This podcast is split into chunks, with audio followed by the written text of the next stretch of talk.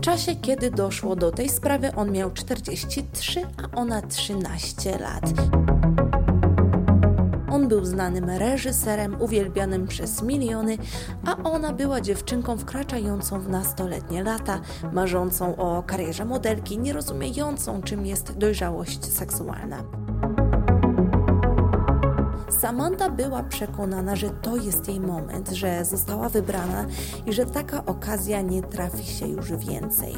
Roman zaś pisał w swojej autobiografii, że jej ciało było ładne, zresztą nie tylko jej, ale też ciała innych młodych dziewcząt.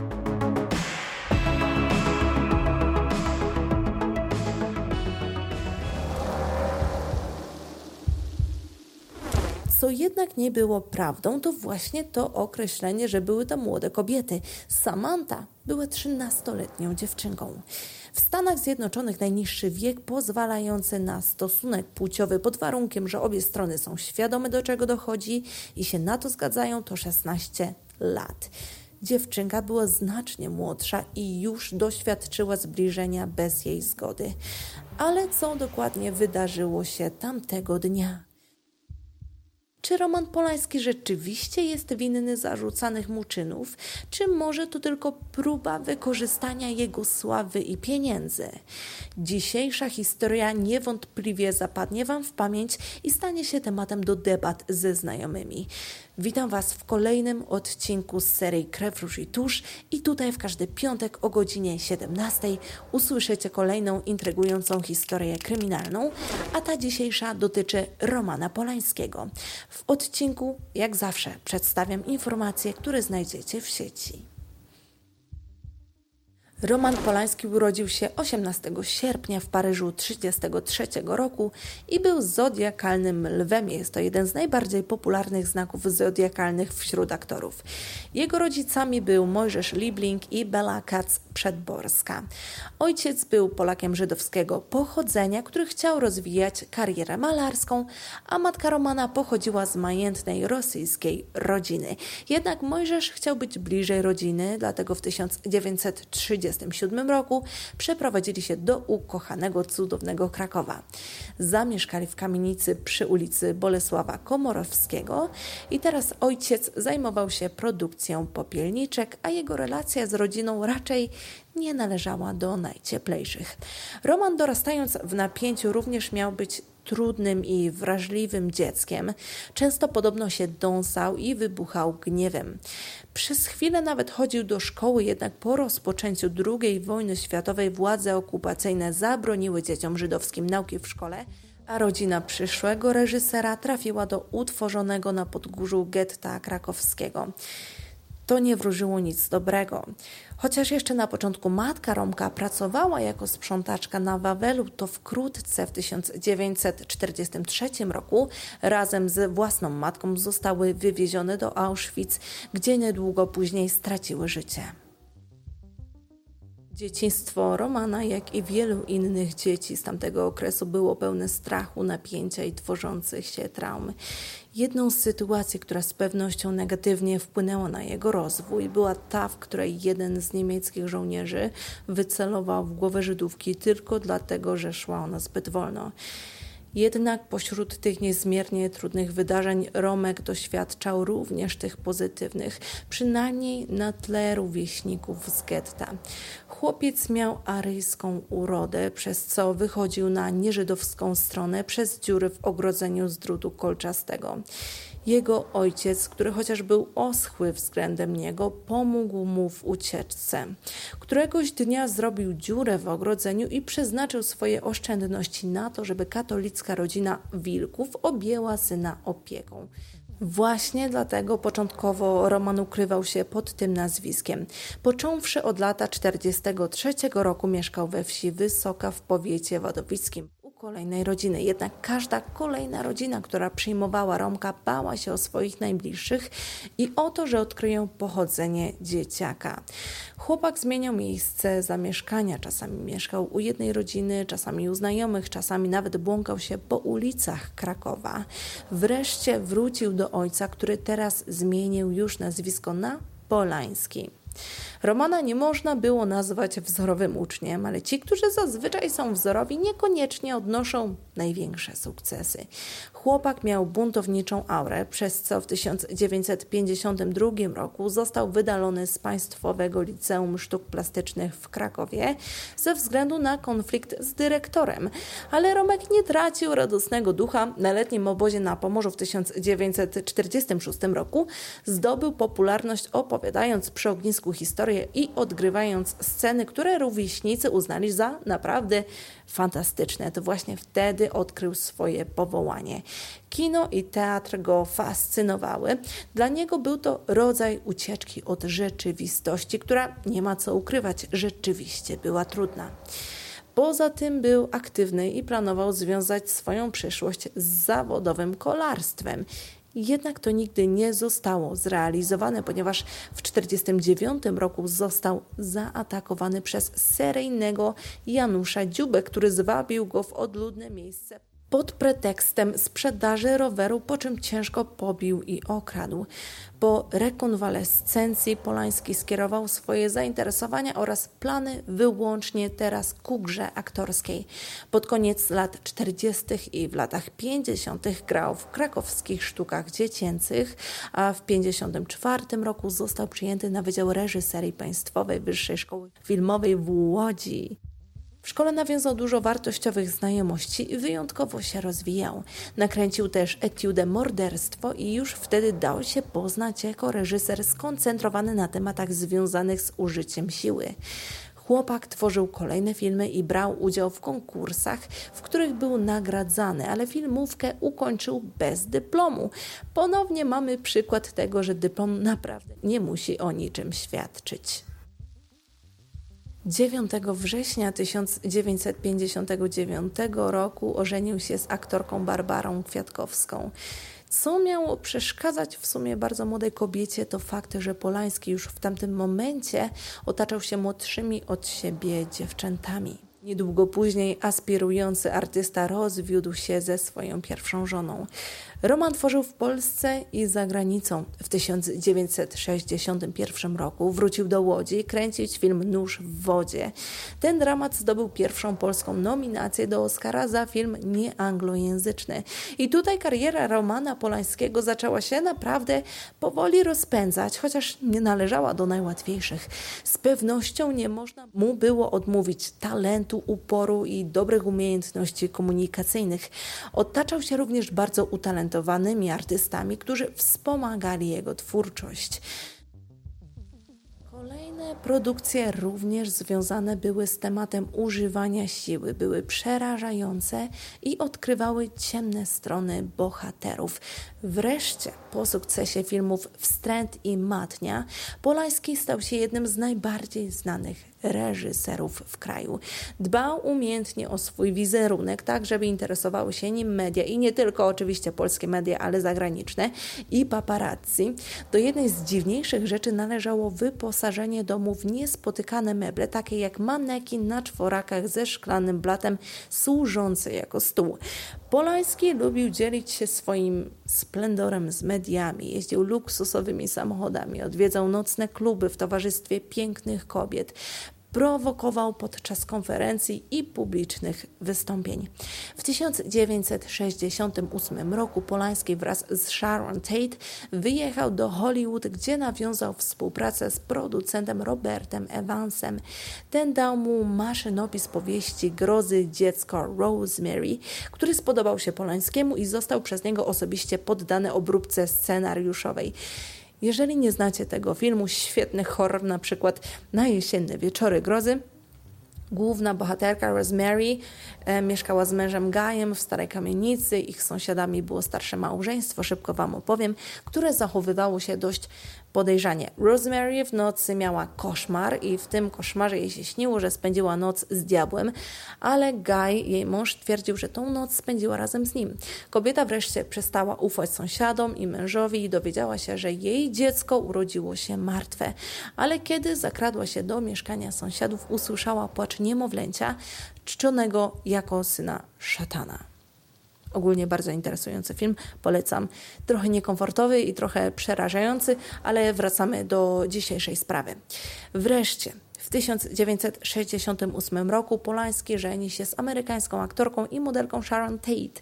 Para osiedla się w Los Angeles i na początku 1969 roku kobieta zachodzi w ciążę wszystko wygląda fajnie. Ponieważ Polański pracował w Londynie nad thrillerem Dzień Delfina, to w sierpniu przyszła mama sama wróciła do Stanów Zjednoczonych, gdyż wkrótce miała urodzić dziecko.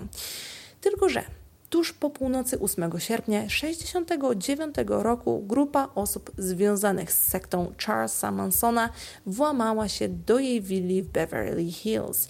Tate i jej przyjaciele Wojciech Frykowski, Abigail Folger i Jay Sebring zostali związani i poddani makabrycznym sytuacjom. Jeżeli ta sprawa Was interesuje, koniecznie napiszcie w komentarzu, dlatego że naprawdę jest o czym opowiadać. Dajcie znać, jeżeli chcecie, żebym nagrała o tym odcinek. W wyniku odniesionych obrażeń oraz utraty krwi ciężarna kobieta odeszła wraz z nienarodzonym synem. Wokół wszystkich osób, które odeszły, odnaleziono malowane, namalowane symbole satanistyczne, co prowadziło początkowo do wniosku, że zbrodnia pełniła funkcję rytualnego obrzędu. Po śmierci żony Polański przeżywał długi okres załamania nerwowego, co spotęgowane było piętrzącymi się sensacyjnymi doniesieniami tabloidowej prasy, która obarczała reżysera odpowiedzialnością za odebranie życia ciężarnej żony i znajomych. Jednak Polański w trakcie swojego życia nie tylko przeżywał sytuacje, w których był ofiarą, również stawał po tej drugiej stronie, której wcale się nie wstydził, a nawet opowiadał o tych wydarzeniach ze spokojem i uśmiechem na twarzy.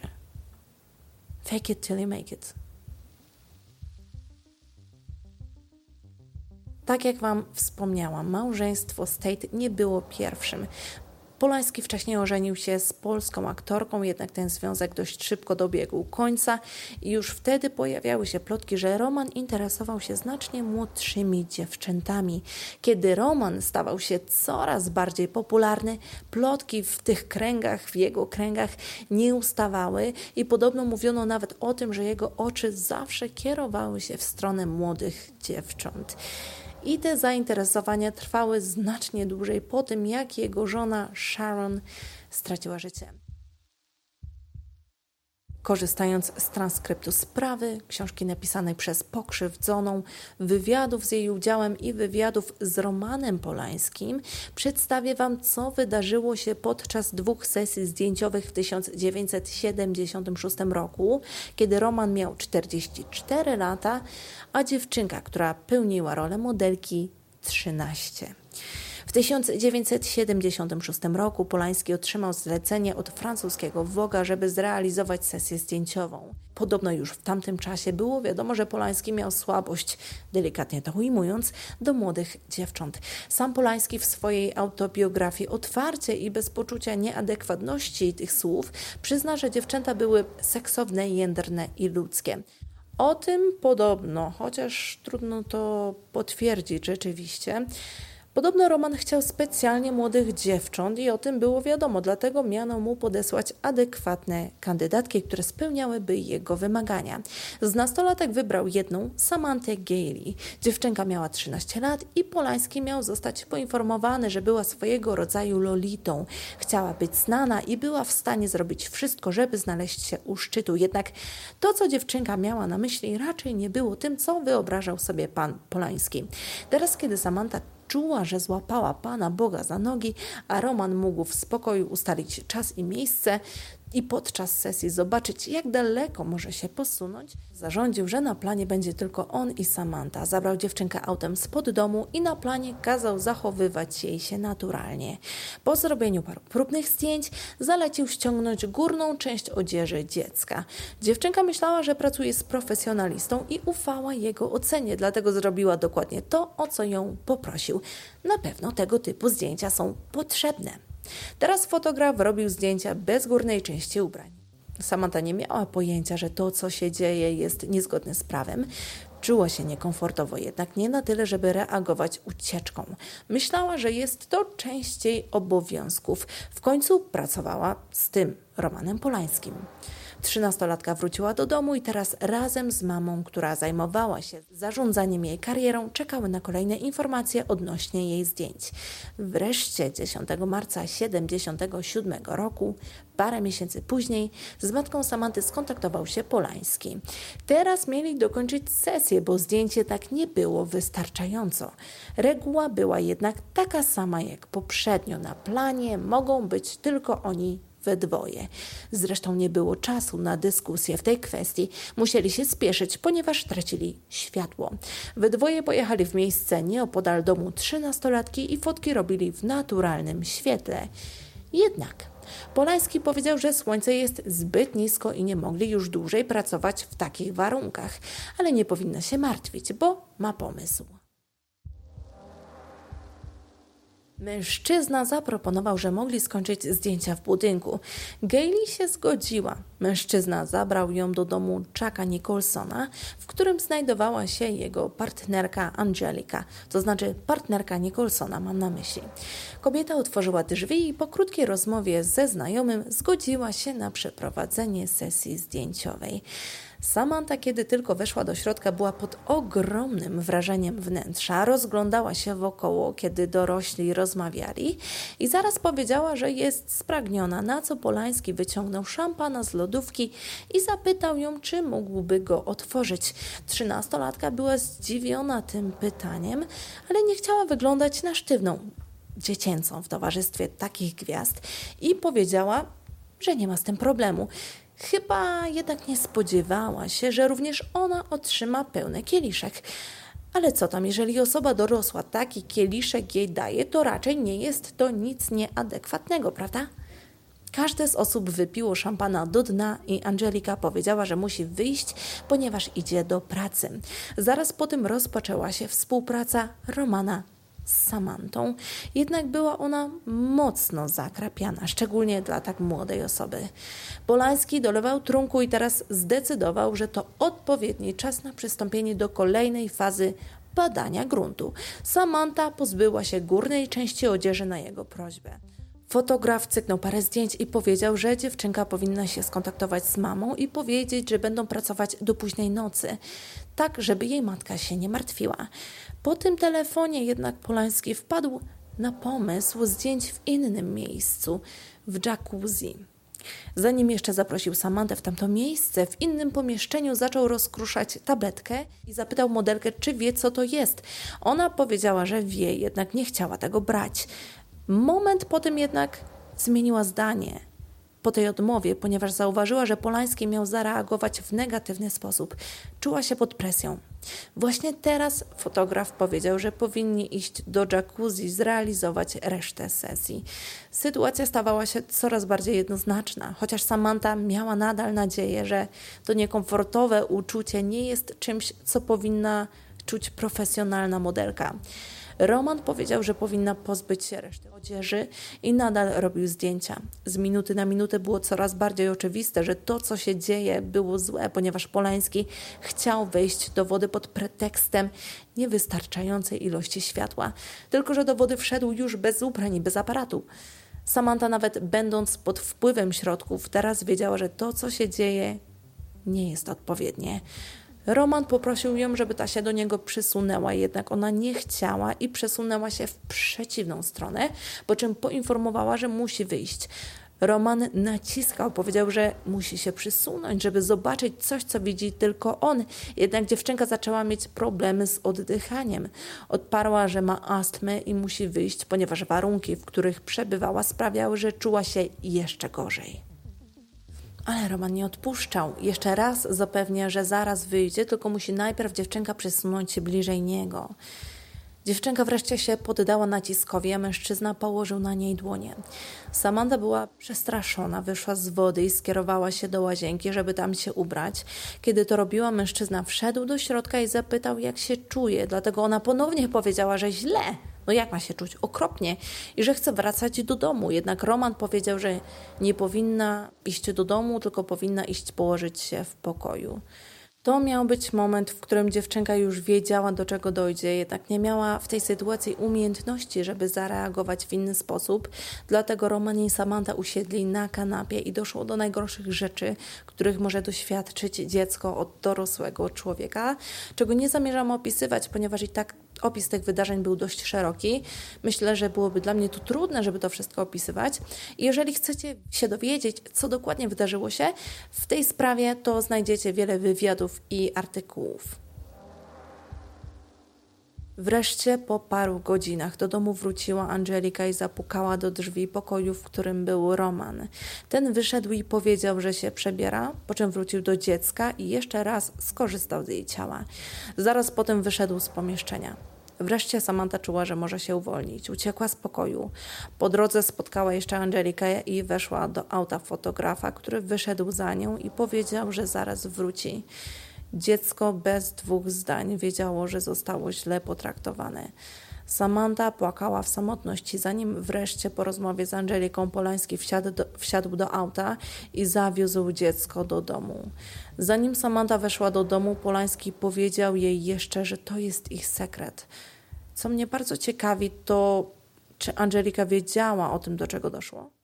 Co wy sądzicie na ten temat, biorąc pod uwagę fakty, że Samantha została w jej domu do bardzo późnych godzin wieczornych, a raczej nocnych i zachowywała się w niepokojący sposób? Dajcie znać w komentarzu. Kiedy Samantha wróciła do domu, zadzwoniła do swojego chłopaka i powiedziała mu o tym, że mężczyzna dał jej używki i opowiedziała mu o wszystkim, co się wydarzyło. Całą rozmowę usłyszała jej matka, która nie zawahała się od razu tego zgłosić na policję. Sam opowiedziała o wszystkim swojej mamie, a Polański w wyniku szybkiej interwencji został aresztowany już następnej nocy. Roman w ogóle nie zachowywał się, jakby był winny. Zaznaczał, że Samantha nie była dziewicą, co według niego oznaczało, że wiedziała, co robi, a poza tym to tak naprawdę ona i jej matka po prostu chciały pieniędzy i sławy. No, of course. Od razu przychodzi mi do głowy sprawa Michaela Jacksona i podobne słowa, które kierowane były w stronę chłopców, którzy go oskarżali. Kliknijcie u góry, jeżeli chcecie o tej sprawie posłuchać. Ale wracając do dzisiejszej sprawy, Polański przyznał się, że owszem, podał jej używki i spędził z nią noc, jednak ona miała tego chcieć. W autobiografii pisze, że noc była pełna erotycznego napięcia. Polański więc stwierdził, że pomimo tego, że dopuścił się czego się dopuścić nie powinien, to był niewinny, no bo przecież dziecko już wcześniej odbywało stosunki. No tak, oczywiście. Doszło do tego, że prawnik dziewczynki zdecydował się na zaoferowanie ugody Polańskiemu, który ją rzecz jasna przyjął. A co miał zrobić? Przecież to, że czuł się niewinny musiało być udawane, prawda? W końcu powiedział Samancie, że to ma być ich mały sekret. Wiedział, że to jest nieodpowiednie, co robi. Roman miał się przyznać do części zarzucanych mu czynów, dzięki czemu miał otrzymać niższą karę. Sędzia, który zajmował się sprawą, zaprosił na spotkanie do siebie prawnika Polańskiego i prokuratora tym spotkaniu zadecydowano, że Polański trafi do więzienia stanowego na krótki okres czasu, żeby zaobserwować jego zachowanie i ustalić, czy ma problemy psychiczne. Ten czas miał być nie dłuższy niż 90 dni, ale mógł trwać nawet miesiąc, więc bardzo krótko, jeżeli Polański nie będzie wykazywał żadnych nieodpowiednich zachowań. Obrońca jednak zastrzegł, że zgadza się na to pod warunkiem, że Polański najpierw pojedzie za granicę, nakręcić film i sędzia i prokurator przystali na tą prośbę. Zanim Roman trafił do więzienia, pojechał na Oktoberfest. Tam zrobiono mu zdjęcia, na których widać, jak fantastycznie bawi się z młodymi dziewczynami. To bardzo rozzłościło sędzię, który teraz poczuł się ośmieszony i tak dał mu bardzo niski wyrok, a Roman nadal w najlepsze spędzał czas z nastolatkami. Wątpię, żeby ktokolwiek, kto dopuścił się stosunku z osobą niepełnoletnią, został potraktowany w ten sposób, jeżeli nie byłby celebrytą. Zresztą o tym na moim kanale już rozmawialiśmy kiedyś. Czasami właśnie tak to wygląda, jeżeli sprawca jest społecznie postrzegany w bardziej pozytywnym świetle no to czasami jego kara jest niższa. Dobrym przykładem jest na przykład sprawa O.J. Simpsona. Reżyser został objęty nadzorem kuratora i wyznaczono mu obowiązkowe badania psychiatryczne w więzieniu na południe od Los Angeles. 16 grudnia 1977 roku Roman trafił do więzienia, gdzie spędził 42 dni. Psychologowie stwierdzili, że nie był dewiantem i możliwość, że zrobi coś podobnego ponownie w przyszłości jest bardzo niska, pomimo że w swojej biografii napisał, że stosunki z Samantą sprawiały mu prawdziwą przyjemność. 29 stycznia 1978 roku Polański został zwolniony, lecz dzień później po kolejnym przesłuchaniu w sądzie dowiedział się od swojego adwokata Douglasa Daltona, że Rittenband Sędzia zamierza przedłużyć okres podbytu Polańskiego w więzieniu o kolejne 48 dni, a potem nakazać jego wydalenie z kraju. Written Band miał tymczasem chwalić się w prasie, że pośle reżysera do więzienia na 100 lat. Po tym spotkaniu prawnik Polańskiego powiedział klientowi, że nie wolno ufać sędziemu, dlatego oskarżony nie miał za dużo wyboru, musiał uciekać z kraju, inaczej dopadłaby go kara, a przecież czuł, że on nie zasługuje na karę. Roman uciekł do Francji i tam kontynuował swoją pracę.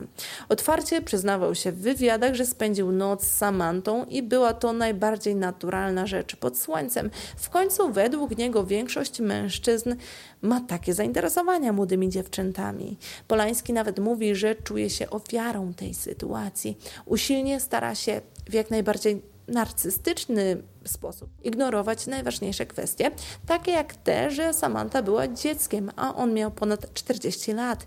Podawał jej środki odurzające i już na zawsze zmienił jej rzeczywistość. Po tych wydarzeniach Polański nie zamierzał kończyć swoich zalotów względem nieletnich. Zresztą, jeżeli oglądacie sprawy kryminalne, to wiecie, że dopóki osoba nie zostanie ukarana, nie skończy swoich działań, chociaż popełniający przestępstwa do tego się nie przyznają raczej, to jednak w głębi duszy wiedzą, że potrzebują, żeby ktoś z zewnątrz zakończył ich krzywdzące działania, ponieważ oni sami nie są w stanie tego kontrolować. Po śmierci Rittenbanda w 1993 roku Polański zgodził się wypłacić Gamer odszkodowanie w wysokości 500 tysięcy dolarów amerykańskich. Nie ma jednak dowodów na to, że faktycznie tą rekompensatę wypłacił. Na początku maja 2009 roku sąd w Los Angeles odrzucił wniosek Polańskiego o umorzenie sprawy i tego samego roku, bo 26 stycznia 2009 roku został zatrzymany po przylocie na lotnisku w Curyku Podstawę do tego zatrzymania stanowił amerykański nakaz aresztowania wydany w związku ze sprawą Gamer. 12 lipca 2010 roku Ministerstwo Sprawiedliwości Szwajcarii nie wyraziło zgody na ekstradycję Polańskiego do Stanów Zjednoczonych i tym samym został uchylony wobec niego areszt domowy, w którym reżyser przebywał od września 2009 roku. 15 lipca 2010 roku prokuratura generalna w Polsce, wyjaśniając sytuację prawną reżysera w razie jego hipotetycznego przyjazdu do kraju, wydała oświadczenie. Wydanie przez władze polskie Romana Polańskiego innemu państwu jest niemożliwe. 30 października 2015 roku Sąd Okręgowy w Krakowie orzekł, że ekstradycja Polańskiego do Stanów Zjednoczonych jest niedopuszczalna. Sędzia uzasadnił wyrok tym, że reżyserowi została już wymierzona kara, którą odbył, a w trakcie postępowania przed amerykańskim sądem doszło do rażącego naruszenia prawa poprzez udział osób postronnych i naruszenia procedury. Sama Samantha przyznała, że wysyłają sobie maile i że Polański powiedział, że przykro mu, że ta sytuacja w taki negatywny sposób sposób wpłynęła na jej życie. Mężczyzna nie przyznał się do winy, jednak przynajmniej przestał zaprzeczać temu, że kobieta została skrzywdzona. Jeżeli słuchacie spraw kryminalnych, to na pewno Wam przyszła do głowy myśl, że jeżeli do tak poważnej sytuacji doszło raz, musiało do nich najprawdopodobniej dojść więcej razy. 14 maja 2010 roku angielska Aktorka Charlotte Lewis oświadczyła, że dwukrotnie została wykorzystana przez Polańskiego w wieku 16 lat podczas starań o rolę w filmie Piraci. 26 września 2017 roku niemiecka aktorka Renate Langer zgłosiła szwajcarskiej policji, że w 1972 roku, kiedy miała 15 lat, również została wykorzystana przez reżysera. W listopadzie 2019 roku francuska aktorka Valentine Monnier zeznała, że w 1975 roku, kiedy miała 18 lat, została pobita i wykorzystana przez Polańskiego. Trzeba również wziąć pod uwagę fakt, że ludzie przez dekady nie przyznają się do faktu bycia wykorzystywanym, więc całkiem prawdopodobnym jest, że do takich coming outów może jeszcze dochodzić przez następne lata. Dziękuję Wam bardzo za wysłuchanie dzisiejszej historii kryminalnej. Dajcie znać, co Wy sądzicie na temat tej sprawy, biorąc pod uwagę wszystkie kwestie przedstawione w dzisiejszym odcinku i biorąc pod uwagę wszystkie informacje, które macie Wy. Czy według Was Angelika wiedziała o tym, co wydarzyło się w jej domu? Dajcie znać, jakie myśli przechodzą Wam do głowy i do usłyszenia w następnym odcinku. Ciao! Beijos! Aha, i dla zainteresowanych, jak pewnie zauważyliście, ostatnie odcinki pojawiają się co dwa tygodnie i najprawdopodobniej właśnie tak będzie przez pewien czas, dlatego że mam sporo rzeczy do zrobienia u mnie na uniwersytecie, tak więc pewnie tak będzie do końca semestru. I dziękuję Wam bardzo za oglądanie, za cierpliwość, za to, że jesteście ze mną, za wszystkie miłe komentarze i bardzo daje mi to dużo radości. Ciao, beijos.